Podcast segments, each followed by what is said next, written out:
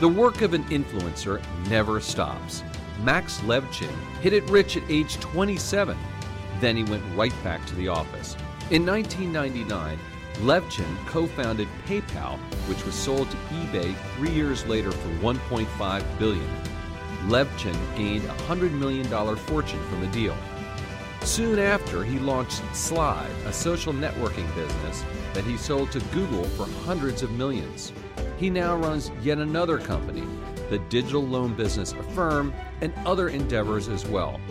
Levchin is here to talk about how to find and build successful tech startups over and over again.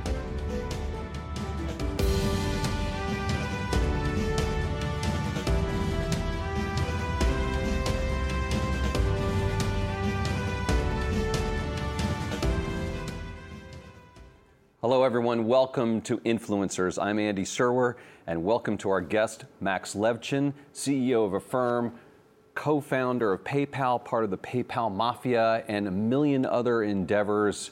Maybe just a polymath. We can call you that. We'll get into all the things like you've that. done. I like that. Anyway, welcome. Good to see you. Good to see you. So, Max, how would you describe what you do to, say, an eight year old nephew? What do you do for a living? What's your work? So I normally tell people I start and run companies. That's kind of a one one-liner introduction. But uh, when pressed, I revert back to I just write code. That, that's kind of how I think of myself.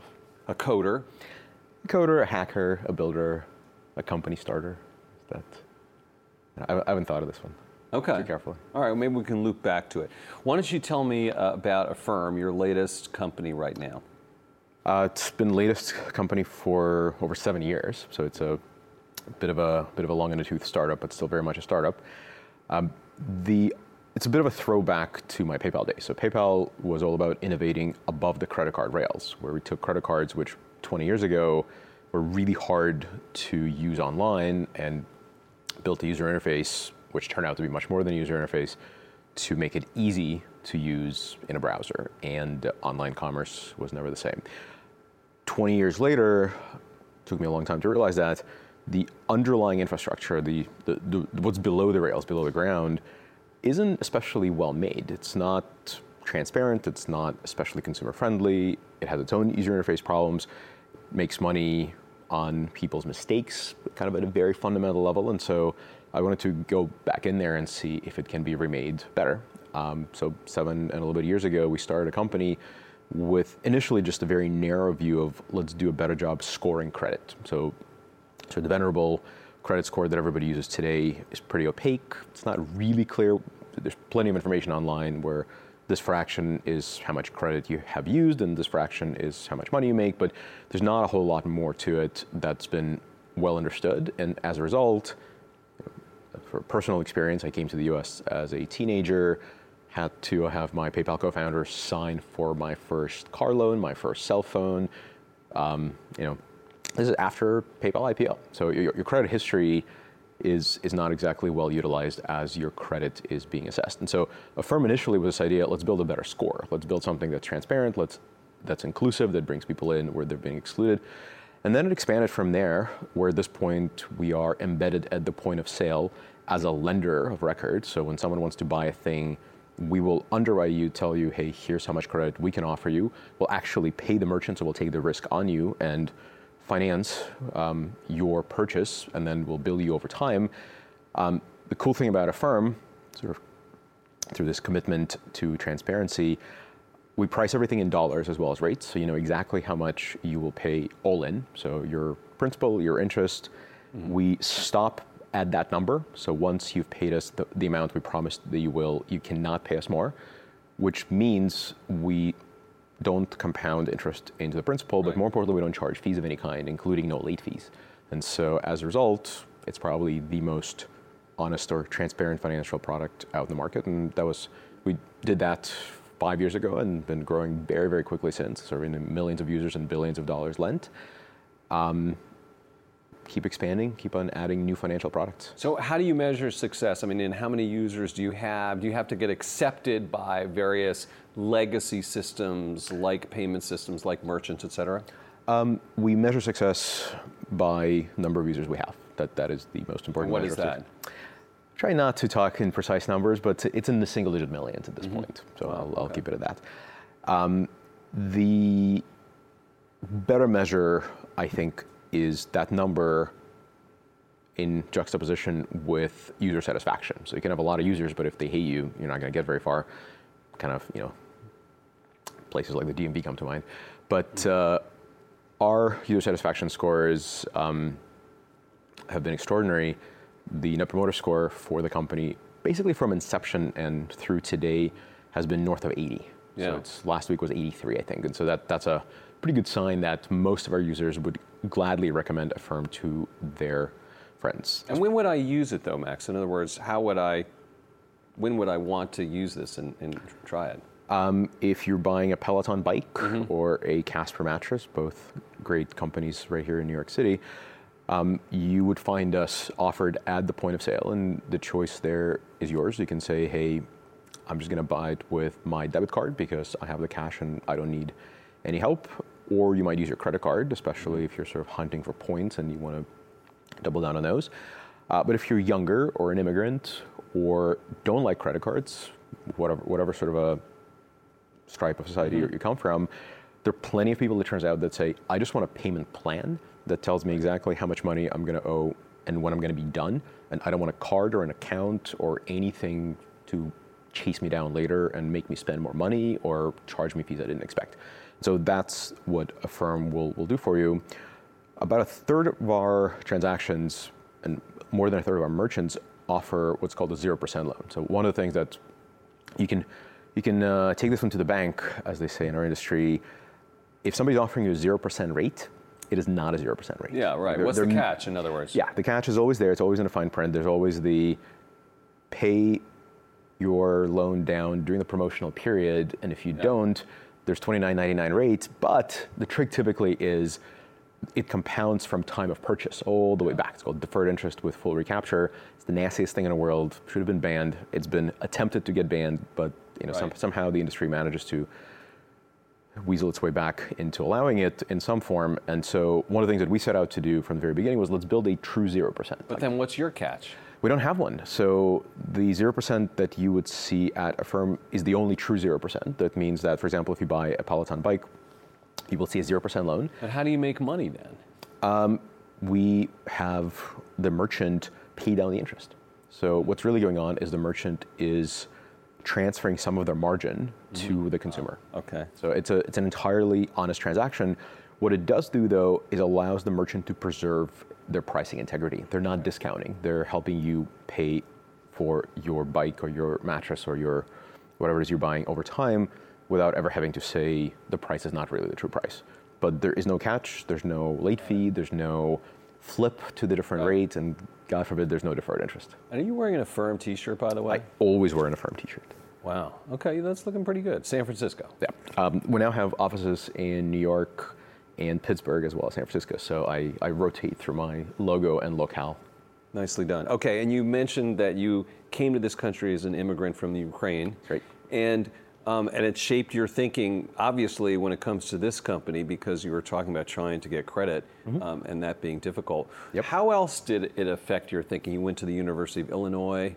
Yep. uh, being a kid from uh, another country. You know, it's the sort of thing that's really hard to self-examine. So any form of, well, here's what I did to, to little Max is probably a little uh, facetious or exaggerated. But um, I think, I mean, I'm, I'm fairly well known for my outspokenness in favor of uh, certainly cer- certain types of immigration, because I think what it does to you as an immigrant is the sense of unlimited opportunity that just hits you in the face. And you go from, hey, I just escaped something that was constraining my ability to be the best I can be to complete lack of limits.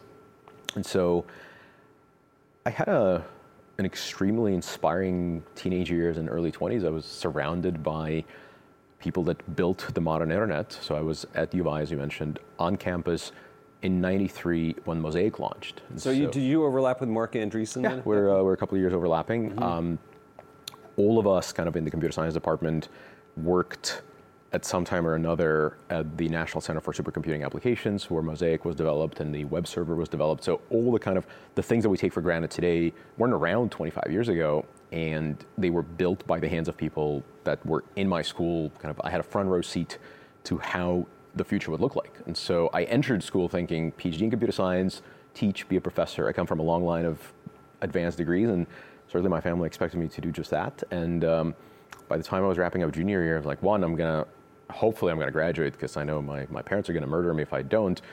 But the second I'm done with that, I'm going to just start companies and, and try things. Mm. And um, so, in that sense, I think having an immigrant background gives you a little bit of a leg up because you're not afraid of anything. We came to the U.S. with $600 to for the family of five, and um, the expectation was go figure it out. What do you think about President Trump's policies on immigration then? Um, I think that policies on skilled immigration and um, treatment of foreign students. I don't know if the policy has actually been enacted. They've been talked about a lot. Um, but I have a very strong view on what I think is right. I think we should staple some form of work permit and maybe a permanent visa to every advanced degree that we give here because what is the point of educating people in fantastic schools from faraway places if they're going to go back to their faraway place and better their country as opposed to the one that gave them education? So I think that's a, a very, very clear place where I have a strong point of view. I don't doubt that immigration is an extraordinarily complex issue and would certainly from my faraway vantage point, it looks like people like to bundle skilled immigration and various forms of refugee and um, crises at border of various kinds, and I get it that I will never get it. That's why I'm not in politics. Right, right. But in terms of putting up impediments for skilled students, I mean, half of them are going to go back anyway because they want to, but to actually force people to go back doesn't seem to make sense. Yeah, I, I think that that's just extremely, extremely short-termist. Right. Um, let's talk about PayPal because it really was kind of a moment in time in the history of Silicon Valley, such as it is.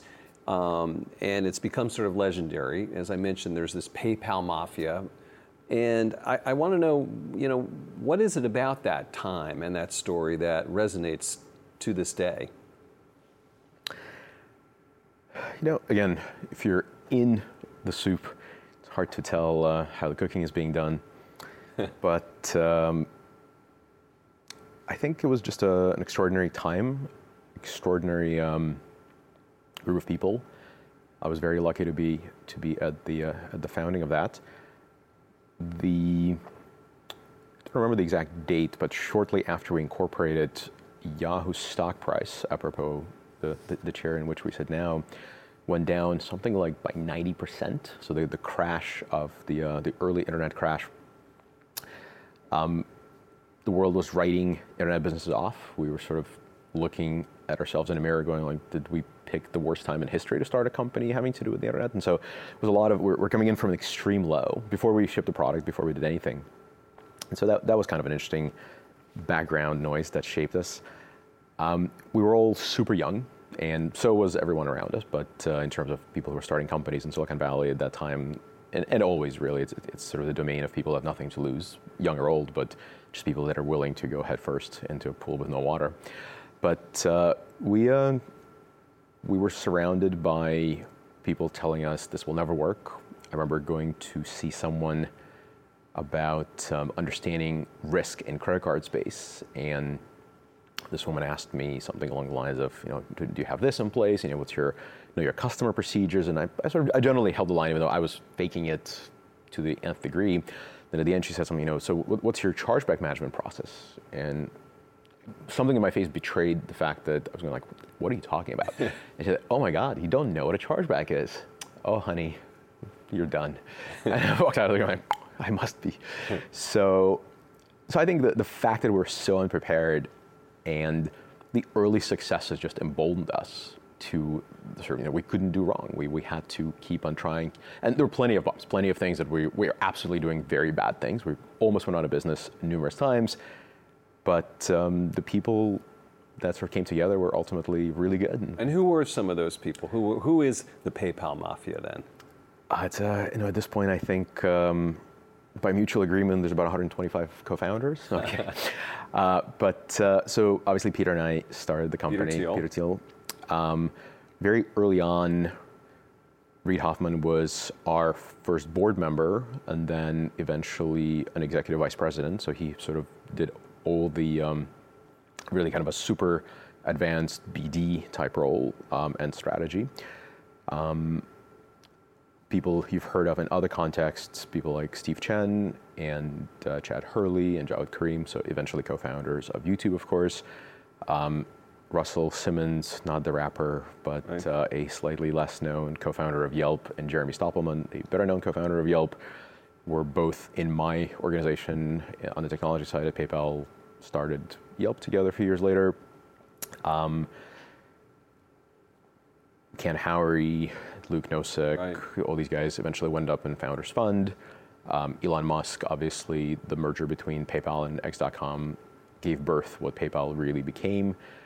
It's a long list. It's I- an amazing group, and one of my favorite things in my last job, Max, was commissioning that photograph. I was saying, I think he had a little bit to do with, Of the, with that, the right. coinage of the mafia. Exactly, where we got all of you guys to dress up a la The Sopranos. Yep. And took that picture of you guys, and you guys were so awesome to cooperate. And the, the photograph is just, to my mind, epic. It is an epic photo, although a number of times it reappears in the press at this point is sort of borderline embarrassing. Right. But uh, it, was a, it was a great day. We were uh, holed up in a real life uh, Italian eatery in North Beach, which is a historically Mm-hmm. Italian neighborhood in San Francisco. And uh, it was not air conditioned. And so uh, the, the, the giant globules of sweat on all of our faces are real. It Right. Yeah. really, really warm. Well, that adds to it. I don't know if that was intentional at the time. Reid looked like he was not enjoying himself. Reid, was- Reid looked dying. Yeah, that was very classic. Um, so as PayPal went forward, you know, it became part of eBay, and then it came out, and now it's attached with Venmo. And so, how has that evolution of payments proceeded? Does it make sense to you, and is there still room? I mean, you're actually, you're of course, you're part of that world again today. Where does that all stand? So I think the thing that is worth knowing or keeping in mind about payments, credit, lending, banking, it's either the largest or the second largest market in the world. There's there's energy without which we're all kind of you know not going to have cameras to film us. But um, other than that, payments is gargantuan. There, you know, U.S. credit card outstanding balances right now are about a trillion dollars just give you a sense for it. Like that's just U.S. It's not even the world. Mm-hmm. So and then you know, volumes of payments going through the world and now the internet are in in many trillions. So there's always room in every niche, every little thing you find in payments where you kind of go, oh wow, that, that little thing's broken. It re- could really use some fixing. Is inevitably measured in hundreds of millions of dollars. Like the, the little stuff is hundreds of millions. The bigger opportunities, the bigger sort of ideas to revolutionize things are always, you know, they, they quickly become trillions. And so I'm personally always very bullish on any payments, financial services idea because the market is so massive, because the infrastructure is so old. One of the interesting things is actually kind of a neat observation, which I don't hear a lot about, but is absolutely true. The first industry to really embrace computing after so the war machine was finance. So if you look at people like Amex and people like you know, Citibank, like these really giants of, of financial industry, even in the 70s, they were stocking up on IBM System 360s and AS400s and you know all these sort of classic big iron, biggish iron computing. And that's where they still have. They, they haven't really upgraded. And so, in many ways, what was the early adopter advantage now became shackles that hold some of the largest infrastructure players we have down because they really don't have the ability to say, you know, away with it all, let's build it from scratch with modern technology with better systems. And so that's why disruption has been so plentiful in, in the space. And so, yeah, I think the development of you know P2P payments, Venmo, is actually exactly how PayPal started 20 years ago now, and there's plenty of other entrants, and they're all growing at some ridiculous pace. You know, it's not Square, like Stripe. Yeah, there there are all these players that you know when Stripe launched, it was basically like PayPal minus the business model because PayPal arbitraged card payments against bank payments. Stripe said no, card payments is enough, and everybody, myself included, said, how are you going to make any money? Like the margin is this thin, and you know 10, so 10 big. 10 year later, years later, it's, uh, I don't know, whatever it is now, $30 billion company, $25 billion So company. all these companies can succeed because the marketplace is. I mean, no, no guarantees, but there's room for a lot of them. It's just, there's a lot of things that can be done better. The opportunities are plentiful. The market is enormous.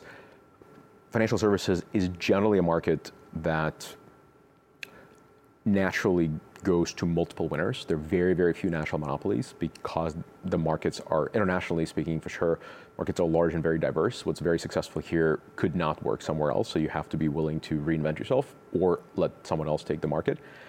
Um, I think the most interesting ideas also emerge when generational divides take place. So 08 was this watershed moment where a whole generation watched their parents get cleaned or fleeced or whatever you mm-hmm. think they did. And so a whole bunch of young people said, whatever it is my parents did, I'm not doing that. Mortgages, pff, that sounds terrifying. I'm not going to use credit cards. That's a bad idea. I'm going to borrow no money and use debit cards. And that's really great until you need to buy your first car or you need to put a deposit in an apartment. And so borrowing had to be reinvented. Like, The origin of Affirm is as much in this idea of let's go clean up borrowing as it is in answering the question, how will young people borrow money if they are so actively saying, I don't want a credit card? Right. So right. that, that that's where, but these opportunities are everywhere. I want to ask you about another group of uh, tech companies. Uh, one of the other companies that you founded was Slide, which was sold to Google, and then you ended up working at Google for a while. Um, I want to ask you about those big platform companies like Google, like Facebook, and um, there are a lot of issues these companies are facing right now, sort of for myriad facets and myriad sides. And I'm wondering if you've given thought to how they can rectify their problems. Should they be regulated? Should they be broken up? What is your thinking on that? Those are hard questions to answer. I think the, in are they general, too powerful? the relative measures of too powerful, not powerful enough are always very hard to, maybe. They're certainly extremely powerful in the absolute sense. Like, yes, Facebook probably knows far more about me than I think I know about me, and uh, that I think anybody should know about me, really, because they're an amalgamation of all my friends' knowledge of, of me. Um, and even more so true of Google. With Facebook, at least, there's some amount of sharing that I do proactively. Google, I, I- met during my time at Google, I met an executive who likened Google search box to an ear, where it's the world's giantest ear, and uh, billions of people come in and whisper into its ear, you know, amazing things like where do I buy an engagement ring, and also do I have cancer, and will I die, and it's, it's a massive responsibility to hang on to that data and mine it for signal and figure out how to give the right answers and the responsibility that's implicit in what do you show someone that say do I have cancer? Like, you- you may push them to a decision that if you knew what they were going to do next, you would regret. And so, in that sense, I think the, the responsibility on these companies is enormous. And I'm not sure there's one thing they can do or anybody outside of them can do to say, well, here's how you fix the problem. Like, there, there's a little, at, at that scale, any company of any industry, you're playing with human condition more than you're playing with balance sheet. So, my guess is the first thing they need to do is probably recognize internally, sort of take very, very seriously that what they're playing with is a lot more than their profit and loss and um, features. And I think that's a, that's a weighty, weighty set of responsibilities. My guess is they're going to end up facing a lot of regulatory scrutiny because our lawmakers and, and others are pretty good at dealing with the human condition and thinking in terms of the human condition, while tech companies are actually much better thinking in terms of growth and features and kind of detaching themselves a little bit from what people really um, really experience when they use their product. Actually, not to shift to Affirm suddenly, but one of the things that I did very early on, influenced by this experience of being inside the belly of one of the largest companies that Silicon Valley ever produced, um, I tried to write down our core values, which I'd never done before. So this whole notion of core values, you know, what do we stand for? You know, at PayPal, if I'd said that, I probably would have been sort of chuckled at because we're all super young and we just wanted to grow, we just wanted to build a great company, and the morality of it all was something that we cared about, but as a side effect to Right. like to go build a great business. With Affirm, it was kind of backwards, or the other way around, where I said, I'm going to write down our core values, and I'm not going to write a line of code until I know what it's for. And we sort of played with this and that, and with my co-founders and a bunch of early people, and ultimately wrote down five things. But the first one of these is people come first. And I think um, you have to uh, decide that you feel that before you start writing code, and that's probably what's going to have to happen to a lot of these large platforms that have not necessarily been living the people come first value or their version of the same idea. But um, I don't know, we, we live in extremely interesting times. I think the fact that uh, these companies wield an extraordinary amount of power is is starting to really reveal itself in, in big ways. You mentioned lawmakers. Um, you were on the board of the CFPB, and Mick Mulvaney disbanded that. What was your? I've never been fired until Yeah. uh, until that time. What was your take?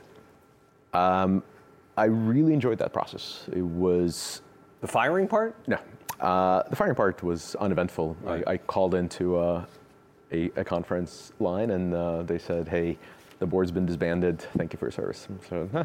Mm-hmm. Now, what I know, it feels like where's my box? You know, I, I need my. but it was an unpaid position, so there was no Right, no right, box or severance. But uh, the process of hearing from stakeholders from everywhere, like really, really everywhere, was amazing. So, and I live in my own little insular Silicon Valley world. There are people that I think are doing really great jobs, sticking to their moral principles and doing the right thing, and people I think are probably walking the gray line, and people I think really should not be building products that they're building. And I- you know, I, I don't make any secrets of who they are since I'm was willing to put my opinion out there in the public.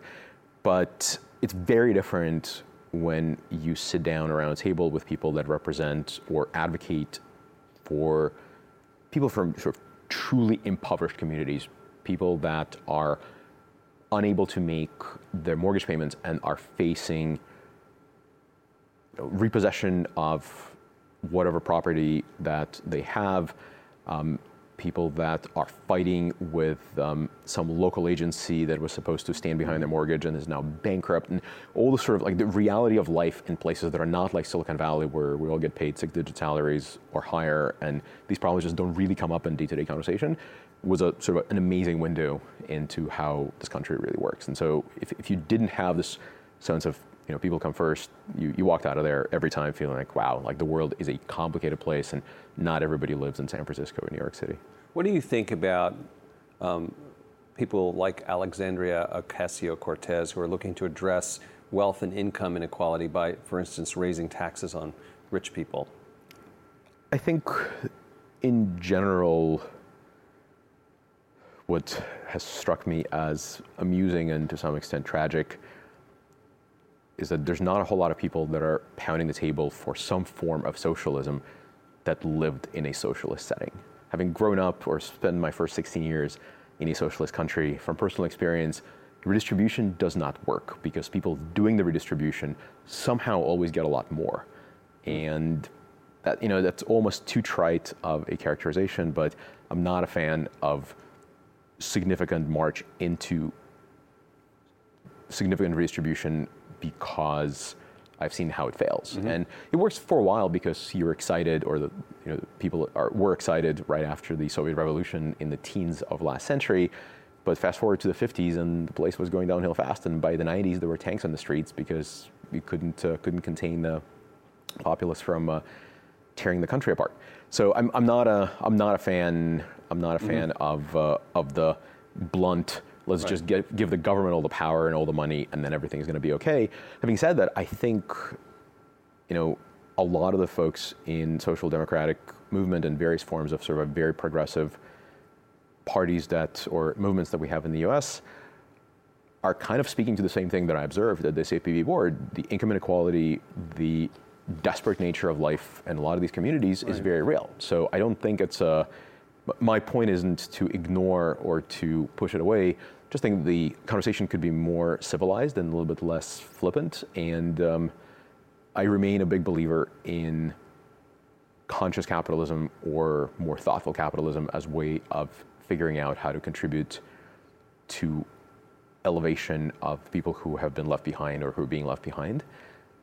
I'm Does that mean big- not having short term goals? I mean, just having broader goals than this quarter's P&L, for instance?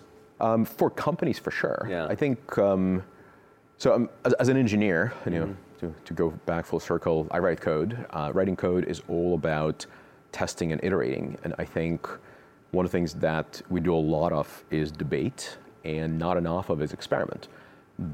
The, the most exciting news I've ever heard, whether I believe in it or not, on the um, addressing poverty is the fact that there's a bunch of places in the US now trying universal basic income. Right. I have no idea if UBI is a solution or not. Mm-hmm. In fact, there have been some reasons to believe that it's not, but we won't know if it works here or not until we try it. Right. And so just having, you know, let's ship a bunch of features that try to make the world a better place for folks that have been left behind, observe it for whatever number of years, months, quarters that it takes, and then iterate on it. And I think to me the two big areas are figuring out how to train people to prepare them for the next iteration of what the workforce will require. I'm a big believer that jobs are not disappearing, but they're being replaced, and I think that's something very important.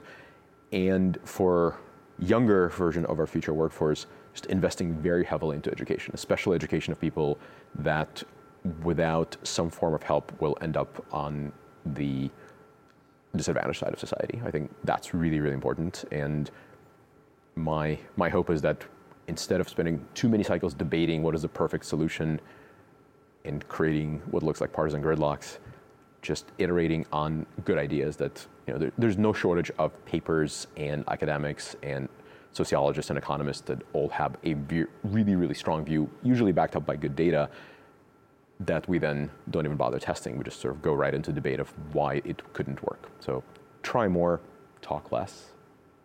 Okay. On that note, we're going to wrap things up. Max Levchin, CEO of Affirm, thanks so much for joining us today. Thank you. I'm Andy Serwer. You've been watching Influencers. We'll see you next time.